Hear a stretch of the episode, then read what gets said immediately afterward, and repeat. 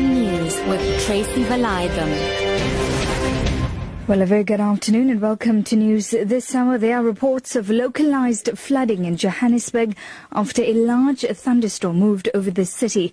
City officials are urging motorists to drive carefully in the dangerous conditions Earlier, a severe hailstorm hit Pretoria, causing damage to vehicles. The Weather Service had warned of severe thunderstorms in Gauteng. It said the cooler conditions were due to a cold front which hit the southwestern parts of the country.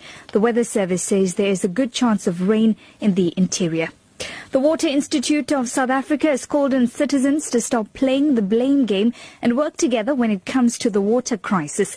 WISA Chief Executive Lester Goldman says frustrations about climate change, infrastructure planning and maintenance, increasing demand and skills concerns need shortly to be put on hold. A number of provinces have been hit by water restrictions. Goldman says water scarcity will remain a problem due to climate change. He says it is important that South Africans change lifestyle habits in times of crisis. Moving on this afternoon, the FW de Klerk Foundation says that it is shocked at Stellenbosch University's proposal to make English the primary medium of instruction. The university has proposed that all learning be in English from next year. In a statement, the FW de Klerk Foundation says the university has swept aside the reasonable interests, concerns and rights of the Afrikaans-speaking students on unconstitutional grounds. Meanwhile, the Ministry of Higher Education has welcomed the university's commitment to review its language policy. Minister Blade Nzimande says the decision is a demonstration of a real commitment to transformation. He says language must not lead to the exclusion of fellow students. Shifting focus, SA Airways has admitted to problems between the airline and pilots.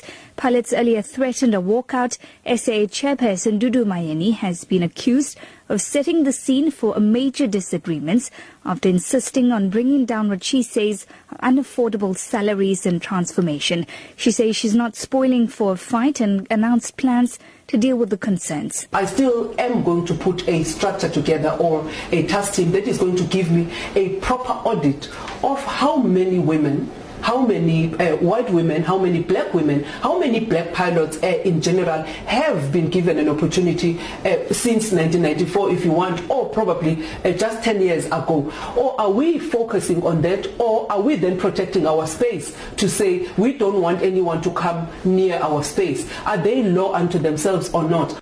Two Palestinians have been shot dead during a confrontation with Israeli troops at a refugee camp in the occupied West Bank.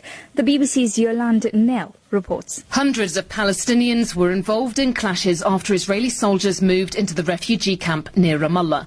The troops had gone to demolish the home of a man who the Israeli army says killed an Israeli motorist in the West Bank in June. A gun battle broke out between Palestinian militants and Israeli forces. Since the start of October, 13 Israelis and more than 80 Palestinians have been killed. Your top story at 5 o'clock. There are reports of localized flooding in Johannesburg after a large thunderstorm moved over the city. For Lotus FM News, I'm Tracy Valaydham. I'll be back with more news updates at half past 5.